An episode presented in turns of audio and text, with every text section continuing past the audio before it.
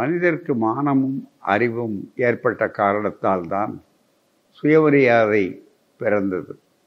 சுயமரியாதை உணர்வு பிறந்த காரணத்தால் தான் சமத்துவமில்லாத வாழ்க்கையைக் கண்டு ஏன் இதனை சகித்து கொண்டிருக்க வேண்டும் என்ற கேள்வி பிறந்தது. அறிவாசான் தந்தை பெரியார் அவர்கள் நோய் நாடி நோய் முதல் நாடக்கூடியவர்.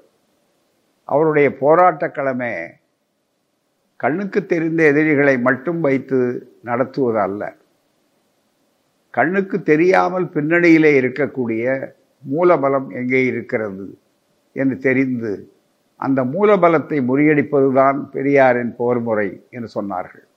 அந்த மூலபலம் ஜாதிக்கு எங்கே எப்படி இருக்கிறது எவையவைகளெல்லாம் ஜாதியை தாங்கி பிடிக்கிற போது என்று சொல்லுகிற நேரத்தில் மிக முக்கியமானதாக ஜாதி இன்றளவுக்கும் நிலைத்திருப்பதற்கு காரணம் அதை மதத்தோடு முடிச்சு போட்டார்கள். மதத்தை கடவுளோடு முடிச்சு போட்டார்கள். இது போன்றவைகளை எல்லாம் சொல்லுவதுதான் இதிகாசங்கள் வேதங்கள் புராணங்கள் என்று சொல்லி அவைகளை யாரும் கேள்வி கேட்கக்கூடாது என்று சொன்னார்கள். பகுத்தறிவுக்கு நேர்முரலானது நம்பு என்று சொல்லக்கூடியது. தவறே செய்ய மாட்டார் அதான். இது வேத வாக்கு. அந்த வார்த்தைகளுடைய பொருளே என்னன்னா அதை அப்படியே கண்ணை மூடிக்கொண்டு ஏற்றுக்கொள்ள வேண்டும். அதை கேள்வி கேட்கிறவன் நரகத்துக்கு போவான் என்று அச்சுறுத்தப்பட்டது. அதை கேள்வி கேட்கவே கூடாது என்று. கேள்வி கேள் என்பதுதான் வளர்ச்சிக்கு அடையாளம். கேள்வி கேட்டு விடை காணுவதிலே தான் முன்னேற்றம் இருக்கிறது. எனவே இந்த பகுத்தறிவு தன்மானம் சுயமரியாதை இந்த உணர்வுகளை எல்லாம் ஒன்று திரட்டி தந்தை பெரியார் அவர்கள் தன்னுடைய மேடையை பயன்படுத்தினார்கள். மக்களுக்கு அறிவை அன்றாடம் ஊட்டினார்கள். அவருடைய கேள்விகள் எல்லாம் சிந்திக்க வைக்கக்கூடிய கேள்விகள் முதலில் அதிர்ச்சி அளிக்கக்கூடியதாக கூட இருக்கும். ஆனால் அதிர்ச்சியில் இருந்து அவர்கள் விடுபட்ட நேரத்தில் அவர் சொல்வதிலும் நியாயம் இருக்கத்தானே செய்கிறது என்று சொல்வாள் அந்த வகையில் மனு தர்மத்தை அவர்கள் சுட்டிக்காட்டினார்கள். கடவுளை கொண்டு வந்து குள்ளே போட்டார்கள். கடவுளே சொன்னது என்று மருதர்மத்தை சொல்லுகிறார் இந்த ஜாதியை அவர்கள் எப்படி நிலைநிறுத்தினார்கள்? ஜாதி கொடுமையை வருணாசிரம தர்மத்தை என்று பார்க்கிற போது ஆரியம் எப்படி நிலைநிறுத்தியது? இந்த வேதத்தை எப்படி நிரந்தரப்படுத்தியது என்பதற்கு ஒரு அடையாளம் காண வேண்டுமானால் நீங்கள் இந்த மூன்றை எடுத்து பாருங்கள். மனுஸ்மிருதி என்பதுதான் ஆரம்பத்தில். அந்த பிரம்மா ஆனவர் இந்த உலகத்தை காப்பாற்றுவதன் பொருட்டு தன் முகம் தோல் தொடை பாதம் இவைகளின்றும் உண்டான பிராமண சத்திரிய வைசிய சூத்திர என்ற நான்கு பிரிவினருக்கும் தனித்தனியே கருமங்களை பயிர்த்தார். அவரவர்கள் அவரவர்களுக்கு விதித்ததைத்தான் செய்ய வேண்டும். மற்ற துறைகளுக்கு போகக்கூடாது என்று சொன்னார். அப்படி அவர்களை அழுத்தி வைத்து கீழே நாலாவது ஜாதிக்காரர்கள் சூத்திரர்கள். அதற்கு கீழே பஞ்சமர்கள் அதற்கு கீழே பெண்கள் என்று படிக்கட்டு ஜாதி முறையை அதற்கு பின்னாலே கட்டி கொண்டாலும் கூட அப்போதே அவர்கள் அந்த அமைப்பு முறையை உருவாக்கி வைத்திருக்கிற காரணத்தால் ஓஹோ கடவுளே செய்த ஏற்பாடா? என்னால் கடவுள் மீது இவருக்கு அபார நம்பிக்கை. அவர் அவர் இல்லாத இடமில்லை. அவருக்கு இல்லாத சக்தி இல்லை. அவரை போல் கருணையான உருவம் இல்லை என்றெல்லாம் அதிகமாக மனிதன் நினைத்து கொண்டிருந்த காரணத்தால ஓஹோ அவர் செய்த ஏற்பாடு என்றால் அதை மாற்றுவதற்கு நமக்கு எந்த உரிமையும் கிடையாது என்று சொன்னார்கள்.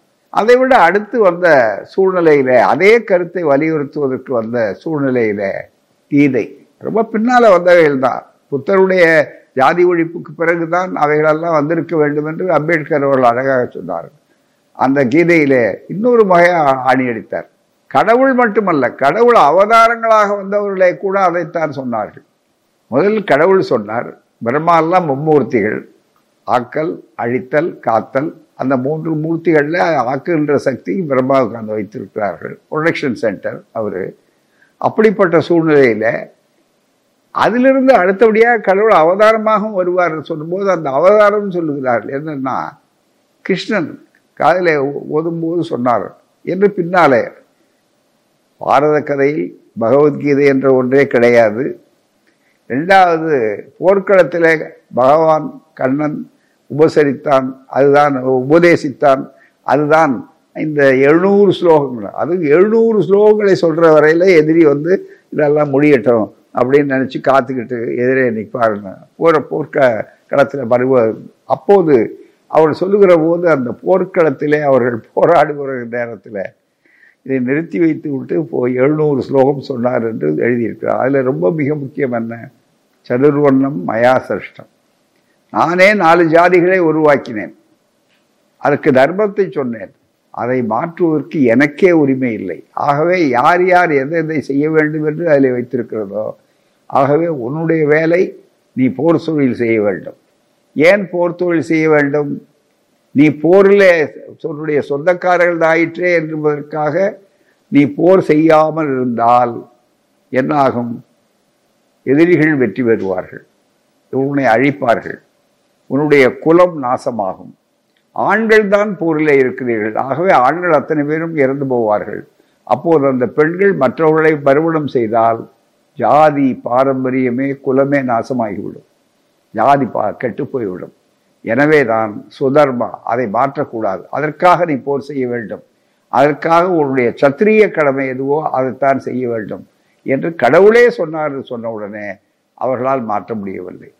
இந்த ஜாதி ஜாதியின் தொழில்படி சூத்திரன் படிக்கக்கூடாது. அவனவனுக்கு இருக்கிற ஜாதி தொழிலைத்தான் செய்ய வேண்டும் என்று அவர்கள் சொன்னார்கள். இந்த ஜாதி தொழிலை எப்படி கொண்டு வந்தார்கள் எப்படி ஆணி ஆயிற்று ஆணி அடித்தார்கள் என்பதற்கு மனு தர்மம் கீதை இது மிக முக்கியமானது. அதனால்தான் தந்தை பெரியாரும் அம்பேத்கரும் இவைகளை கடுமையாக எதிர்த்தார் அந்த எதிர்ப்பு எந்தெந்த ரூபத்திலே வந்து அதனுடைய விளைவுகள் தாக்கங்கள் என்ன என்பதை அடுத்து பார்ப்போம்.